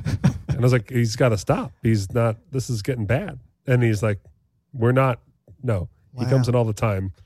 He'll stop when he wants to stop." And I was like, "Oh!" And I basically got fired for wanting to cut people off at this bar I worked at in, in the middle of New York. And you were just being careful about their health. Yeah. Wow. And that's just the that was just the normal behavior of people from New York. Sober. Yeah. Sober. Well, I guess like when you, it turns out like just the operation of an automobile was like the only standard we ever kept yeah. as Can as, you drive as, a, as a health as an idea of health for serving people was whether they're going to operate an automobile, and that's it. God. So yeah, that's it's well I mean once you okay, I'll tell you what the what the highest recorded blood alcohol limit is once you finish. Yeah, we're almost there. Once you get to So once top. you get to point four, this is where you need assistance to walk. Um, you're completely confused uh, and your consciousness levels will start to drop. And interestingly, temperature regulation is now diminished. So this is wouldn't be this is the reason why drinking alcohol to keep warm would be dis- disadvantageous. Moving on to sl- anything above point four now. What do you think, Matt? Uh, Death, maybe? I mean, I was going to say, like, yeah, like... Uh, What kind of motor skill? I mean, I'm trying to think of something that you start to have to, you have to go to the hospital, get your stomach pumped, right? Yeah, probably. I'd say so you're right. We go towards a coma, respiratory dist- or arrest, and then to the back end, death. But interestingly, this is kind of the same as uh, a general anesthesia.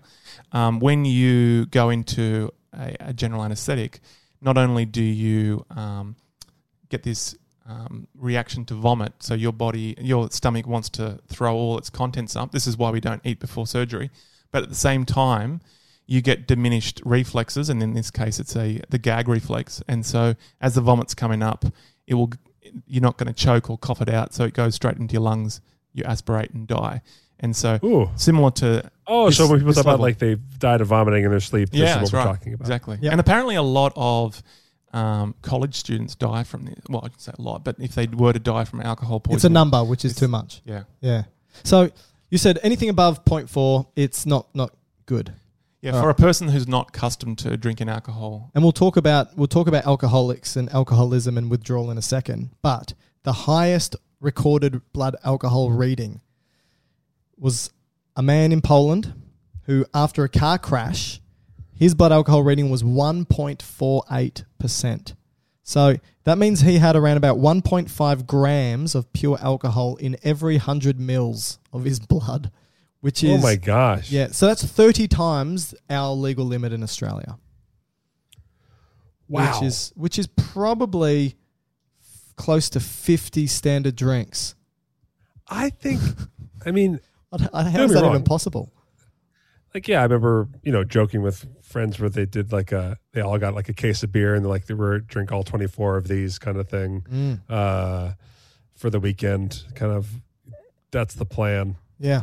I mean, I can't imagine Like, it's crazy to me that as uh, as as evolved species that have made it this far, that we have the ability to override all of these systems by sheer will to make what you just described happen. Yeah, yeah, it's it's like that's well when you look, madness. It is madness, and and when you look at alcoholics, so.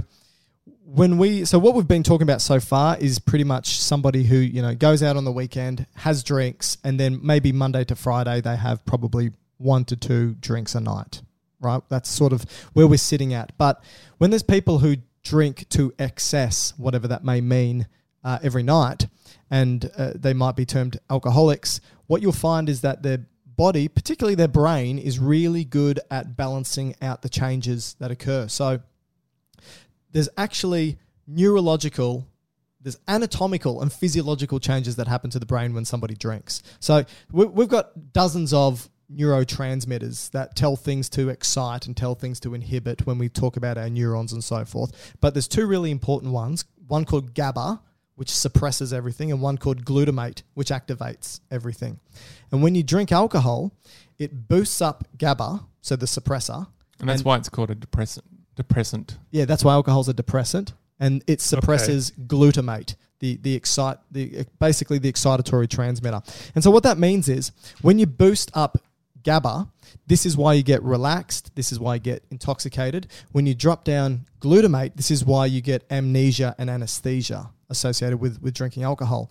But if somebody's now in the short term, the acute stage, this is what happens, you have the effects, you stop drinking, and it goes back. The balance of the neurotransmitters go back to relative normality.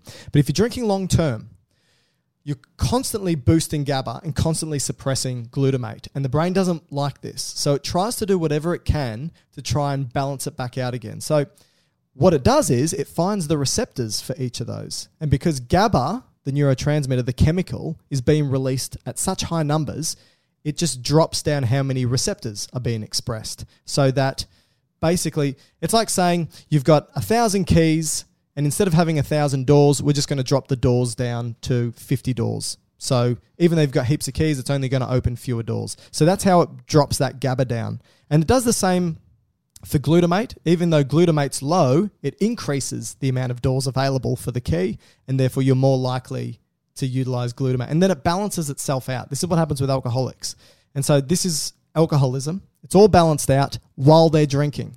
Then when they stop drinking and withdraw, this seesaw of withdrawal occurs. And because now you've downregulated GABA and upregulated glutamate, it flips in the opposite direction. You now have too much glutamate stimulating the brain and not enough GABA. And this is why, and because glutamate's excitatory, this is why when alcoholics withdraw, they have seizures yeah. because it's exciting the whole brain. It's going boom, boom, boom, boom, boom. So they have seizures. Um, they've got anxiety. They heart rate goes up. Heart rate goes up. All that type of stuff. And so this is why uh, wow. alcoholics, once they withdraw, it's it's probably likely that when they do it in a, a, a safe environment, they may be prescribed things like benzodiazepines because it helps sort of like bring val- that like Valium, like, which is also yeah. uh, an activator of that GABA. Yeah, so it sort of just brings it back closer to how it was while they were drinking, but without being drunk, for example. What? Oh, I mean, that is crazy, and also what a crazy thing to figure out. Yeah. Uh, and the crazy thing to figure out how to medicate. I mean, that's just, a, that's just, wow. Yeah, it's insane. So, so that's why they say for alcoholics, you know, when, when withdrawing, you know, you, get, you need a professional, you do it in a safe environment, you know, all that type yeah. of stuff. So... Yeah, that, that's what they're referring to because of the neurotransmitter changes. It's, it's yeah, it can be uh, deadly. Can be deadly for them. Yeah. Depending on the individual. Gents, I might have to wrap it up here on this high note that we just hit. That's fine. Matty, thank you so much for joining us, Matt. Matt's got to head off. We're going to finish the podcast with ourselves, but it's been such a joy to have you. Uh, yeah. It's just, it's been great. And like I said, I'm fanboying, so I loved having a chat with you, Matty. You're welcome back on our podcast anytime. And uh, every- yeah, I mean, and if you think there's any other disorder that might directly attack me like this one, let's have me back on. Let's do we'll it. Think of the worst diseases we can, and we'll give you a call. Everybody, you please. Do I, I just obesity next, narcissism, whichever one, yeah, whichever one you're taking narciss- next, just let me know. I'll run right over. So I think everybody should. So Everybody needs to download Matt and Madeline's Ice Cream Social. It's hilarious. Yeah. It's ludicrous. It's funny. It's silly. It's just, like I said, it's my favorite comedy podcast. Everybody should be downloading it and listening to it. And we have a ton of Aussie listeners. We love our Aussie listeners. You do. You've got a great community, which I'm happy to be a part of. And I've made a number yeah. of friends simply through what we call the Hey Scoops community. And it's just yeah. good people. Uh, and Matt's also a magician. And Are you doing? Are you doing um, Zoom shows? Can people book I am, you? Yes. Uh, yeah. In fact, if you go to an evening of magic dot com, an evening of magic dot com, you can see upcoming up uh, Zoom shows that we're doing there. I'll be part of a, a three magician lineup uh, doing shows over Zoom. Love to have you. Awesome, Matt. Thank you so much for joining us. We'll speak soon. You got it. Thanks, guys. Thanks, Matt. Thanks, mate. Bye. So, Matt was great to have on. He was a lot of fun. A lot of fun. A lot of fun. And look, listeners, I hope you realize it's good to have a funny man on here for once. Yeah, that's true. That's so true. And look, we, we had a comedian on, and I know that some of the content that we're talking about here with alcohol is serious, yeah. but hopefully we can make some of the content lighthearted. And I hope, again, you realize that we're just trying to make um, some of the difficult content enjoyable, but please don't think that we're making light of any serious addictions like alcoholism or the fact that uh, people drink and there is uh, serious health consequences associated with that. Um, it is serious, but it is great to have Matt on mm. as a comedian and a magician, and he's just a very comfortable bloke to talk to. He was lovely. Yeah. So where should we finish this off, Matty? I, I think um, we should... Um, we've, we've done... a lot of the kinetics. So we've done the absorption. We've yep. done the metabolism. Uh, the only other thing... Or, or we're talking about in, hangovers. We're going, into the, we're going into the effect... Oops, I've just moved the cord. Hopefully that's working. Um, we were starting to talk about the effects on the body, right? Yes. Um, and we touched upon how the f- the liver becomes fatty, which is steatosis, I think they call it. Yeah. Fatty liver. Um, Other, there's other ways that the liver becomes damaged that moves into what we call cirrhosis. Yeah. And I think the intermediate phase between a fatty liver, because this is where the doctors would say if they have suspicion that you had a fatty liver, which would be possibly through um, maybe not processing sugars well, mm. as in like you might you might have problems with regulating blood sugar, but also your liver enzymes might be um, disordered or out of range. Because you can have alcoholic Uh, alcohol-based fatty liver disease, and you can have non-alcoholic. Yep. Yep. yep. And so they would want to try to investigate what the cause of it, of it is. Now, if it doesn't be, if it's not rectified, it will then move into like a hepatitis form, which is based on an alcohol-induced uh, hepatitis. Hepatitis inflammation. is inflammation. Yeah. Now, some of the some of the ways that that happens was, as you specified, with the uh, N A D H being in excess. There's also the byproducts of metabolizing the ethanol in the in the liver causes the formation of adducts, which is kind of other macromolecules and enzymes that can join the the byproduct, which then kind of causes a hypersensitivity in the liver, like an, oh, infl- okay. in, an inflammation. Yeah. Brings in the immune system, and that causes inflammation. Yep. But another in- interesting thing was that chronic exposure to ethanol in the bowel. As we know, in the bowel, particularly the large bowel, we have a lot of bacteria, mm. and there is the negative, uh, gram-negative bacteria, which have intrinsically in their membrane a uh, lipopolysaccharide. Part of the cell wall, right? Yeah, yeah. I think it's the membrane, not the wall, but I could be wrong.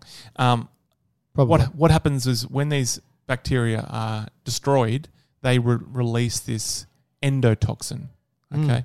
which becomes highly reactive in our body and can elicit a serious immune response. So lipopolysaccharide, also known as L P S, that's an endotoxin. Yes, that's okay, right. Because right. it's intrinsic to the, the bacteria itself, whereas an exotoxin, the the, the, the bacteria gotcha. secretes it outwards. Gotcha, okay. So, so, so alcohol does will release this L P S. Cr- chronically. And so that is a, a pro-inflammatory yeah, chemical. Yeah, so the L P S then gets absorbed in your bowel, into your blood, and as we know, any blood that's absorbed in across your intestines, the first stop is your liver.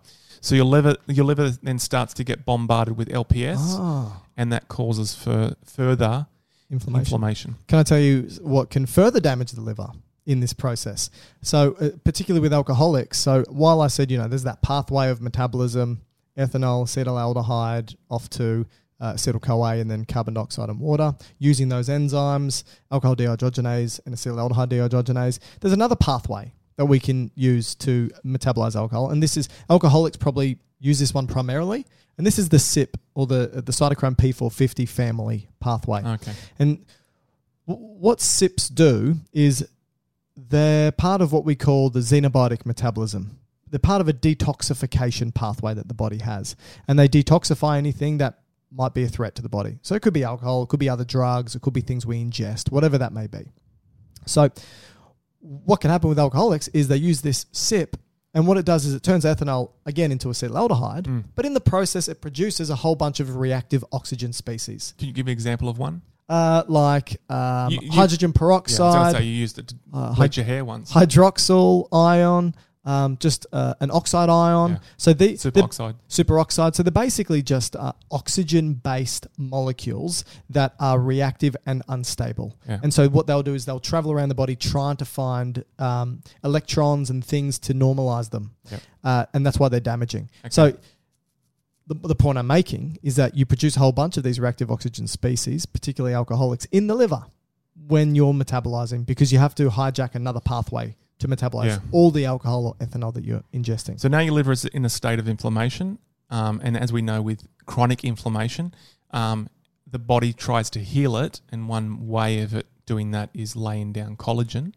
But also you ah. activate a cell in the, the liver, I think called a stellate, stellate cell, which is a connective tissue cell, opposed to a Kupffer cell, which is a macrophage, yep. um, which is probably part of the inflammatory phase of it. Mm. But then we move into a, a chronic um, uh, connective tissue phase, which you start laying down collagen in place of hepatocytes. So scar tissue. Scar tissue. So your your so you're saying liver starts to become cobblestoned with, oh. with uh, uh, collagen. So and it starts with... fatty deposition, yeah. starts with the fatty liver, and then the fatty liver moves off to an inflamed liver, which then moves off to a scarred liver. Yeah, and that's and so in Latin, I think, a cobbled liver is cirrhosis. Gotcha. And then it's liver failure. Wow. Uh, as you like, we could be, we could do like a literally multiple podcasts on the oh, function yeah. of the liver. Yeah. But now you lose that function. We've done so. one podcast on the liver. And so, no, I, I just mean like the extent of all the things. Oh, absolutely right. Absolutely. And so right. you'll start to see everything that liver does.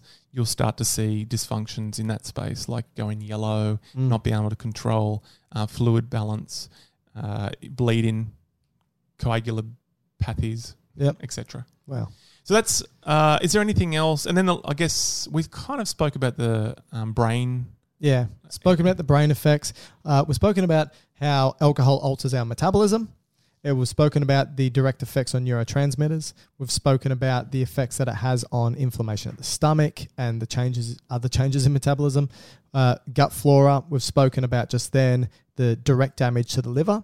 Now let's talk about what may happen to somebody the day after they drink. Oh, hangover. And talk about a hangover. So uh, it would have been good to ask Matt whether he... Because the hangover was in Las Vegas. Oh, that's a good point. Uh, and it would have been good to know whether... Oh, well, worst, one, oh. his worst hangover, so that we could go through the symptoms. Not because, again, we condone it, but to know what the symptoms are, and we can talk about that. But also whether he has any... you know, home remedies, any cures, okay. so that we can dispel all of them. Yeah. Because basically none of them work. But when somebody gets a hangover, you know, next day they feel pretty horrid, tired, potentially anxious, bit depressed, dehydrated.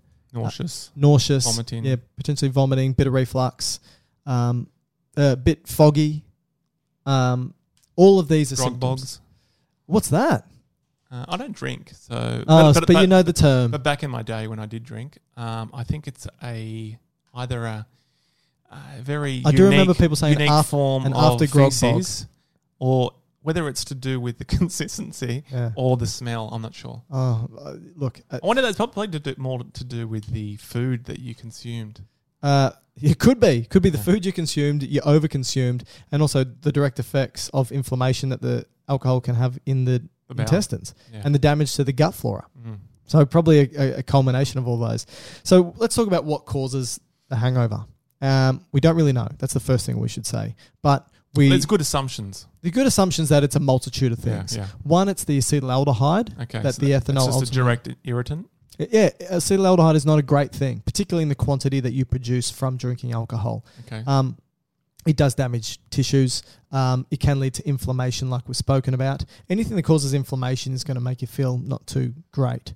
Um, one one thing we did forget to mention with the an, an effect that the alcohol has on the brain is it yeah. has an effect in the hypothalamus pituitary gland oh, yes, to yes, impact yes. the release of A D H. Well, let me talk about that last as breaking the seal because I want to oh, talk I about the myth of breaking the seal. In terms of this is part of the reason why you're dehydrated. That's oh, okay, go on. Yep, yep. Well, uh, from from my read-ins, um, usually A D H is just a way of preserving water in our body. And usually that would be switched on. But Did you say it's antidiuretic hormone? Yeah, oh, okay. Sorry. Antidiuretic hormone. Yeah.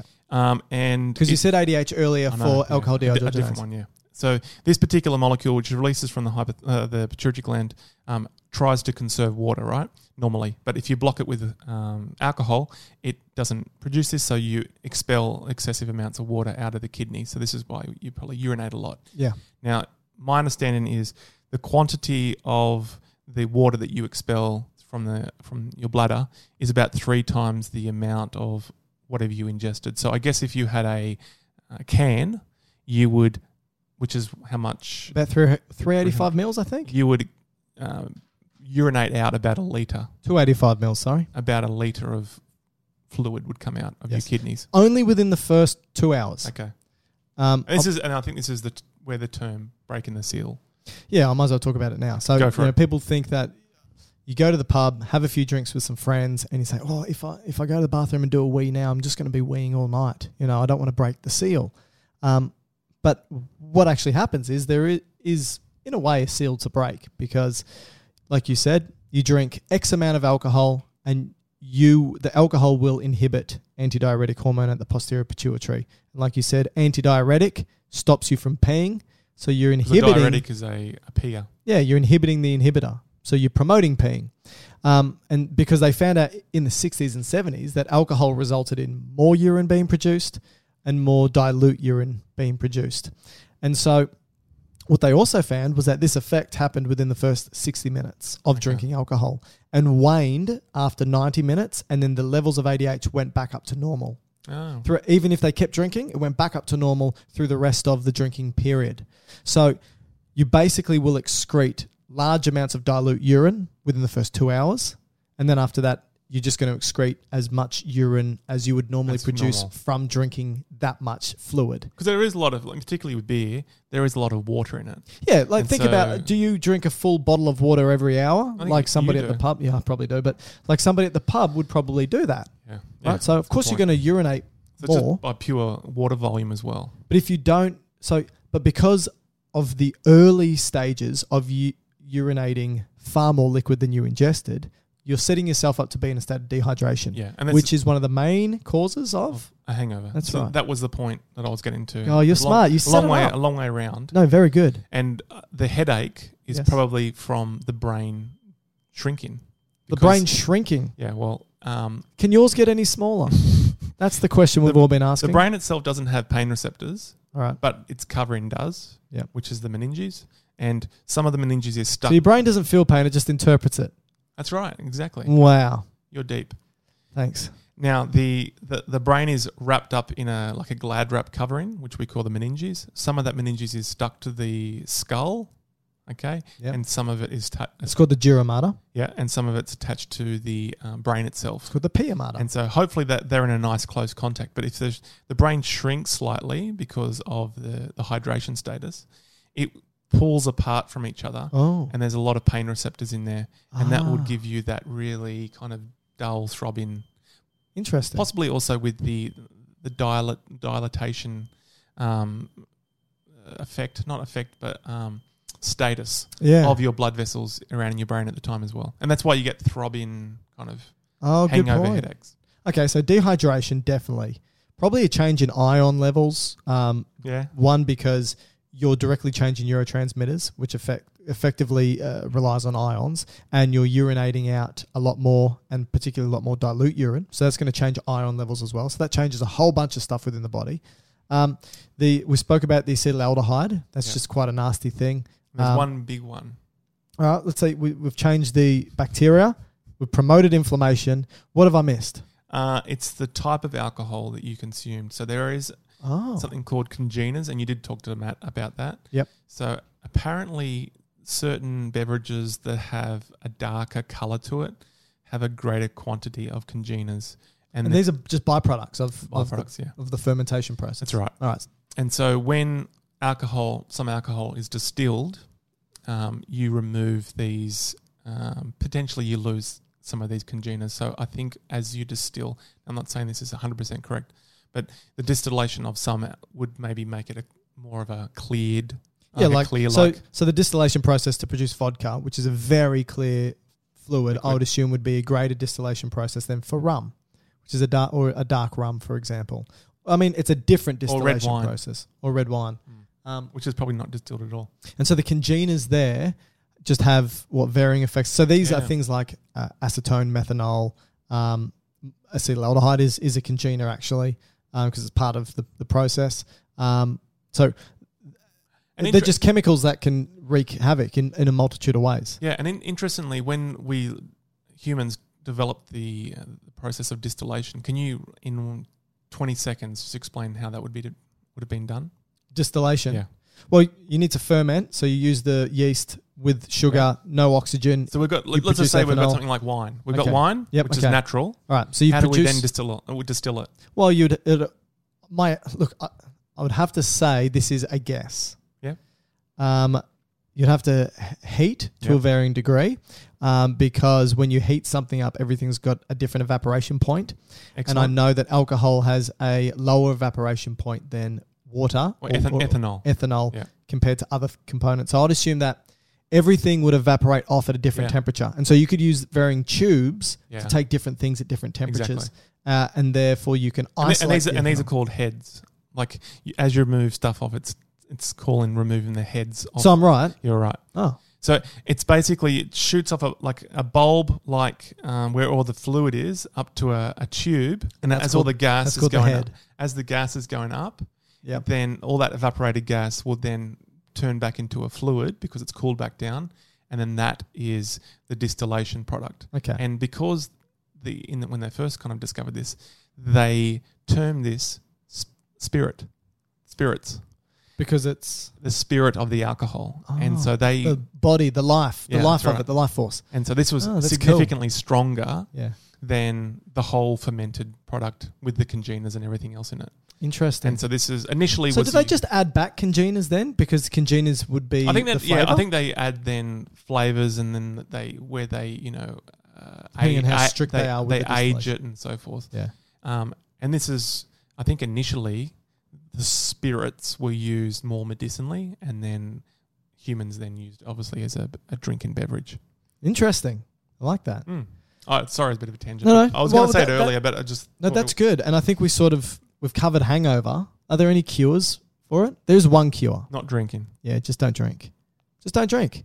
And I think it's probably a good place to to end here is by saying that, like I mentioned earlier, um, uh, th- there is not one safe, uh, there is no safe quantity of alcohol to consume. That's recommended by science. Correct.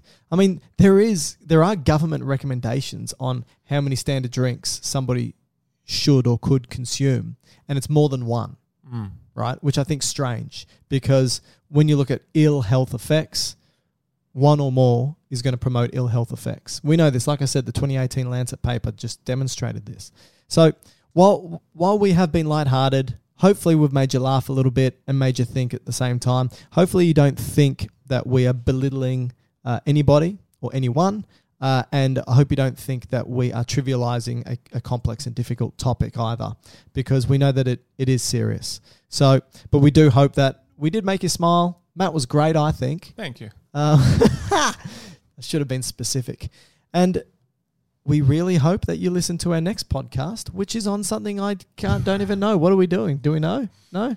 Should is this a time where you might mention that we are doing like a side pod- podcast? Oh, good. We haven't released it yet. So this is... But I think it's good advertising. Oh, well, look, if you've made it to an hour and thirty-eight minutes, then, or whatever it is... Let, let, let me just say, yeah, of those one thirty-eight, it's only twenty-eight minutes of just you and I. So at least we can, bl- we can blame Matt for this. True. Um, I suppose that's what happens when you're a comedian. You go off track. But we do... We are making a side podcast, and this side podcast is a lot shorter. So it's good that we're mentioning the time frame here. So it's basically about the weird and wonderful things that our body does. So we go through things like farts and burps and hiccups and things like that, and we yawning. talk yawning, and we talk about it in a way that hopefully is is enjoyable. We've, different format. Yeah, it's we a, have a slightly different format. Yeah, so the format is one of us comes in and actually doesn't even know what the topic is, and the other person's the only one who's prepared. So we have three segments within our new podcast. The segment's called Doctor Matt and Doctor Mike's Medical Minutes, because it only goes for around about twenty to thirty minutes. Um, the first part is called Off the Cuff. Off the Cuff is where the person who hasn't prepared has to say everything that they know about that topic, right? Goes for one minute. Boom. This is what I know. And then the next part is called Teach You a Lesson. And this is where the person who's prepared talk about that topic. And they tell us, they teach... Th- the other person a lesson. The other person asks questions. And then the last part is called Pop Quiz, or Pop Pop Wants a Treat. And this is where the person who doesn't know the topic gets quizzed on what they've just learnt.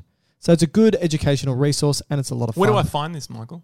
Well, it's I haven't uploaded it yet, but it's going to be on all good podcasts. So you won't find it anywhere unless you have hacked Michael's computer. Yes, don't hack my computer, please. And it's going to be on YouTube as well, because we film all the video.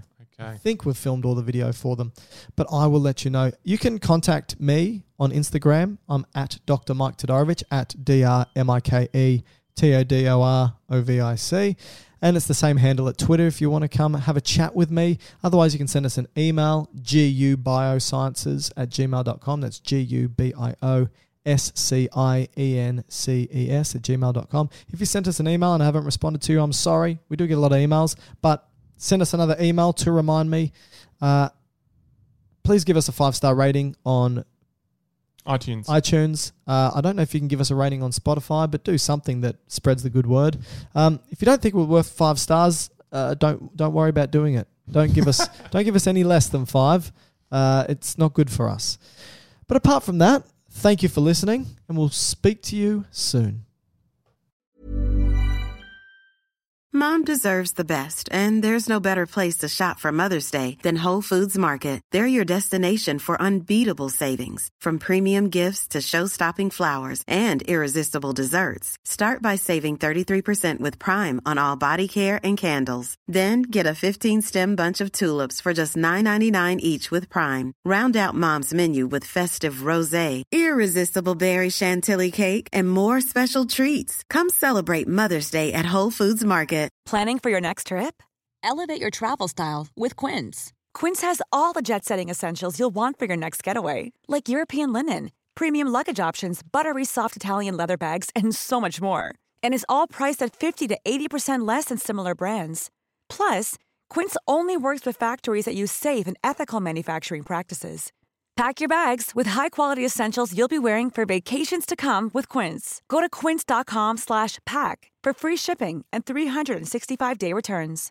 Imagine the softest sheets you've ever felt. Now imagine them getting even softer over time. That's what you'll feel with Bowl and Branch's organic cotton sheets. In a recent customer survey, ninety-six percent replied that Bowl and Branch sheets get softer with every wash. Start getting your best night's sleep in these sheets that get softer and softer for years to come. Try their sheets with a thirty night guarantee. Plus, get fifteen percent off your first order at bowl and branch dot com. Code BUTTERY. Exclusions apply. See site for details.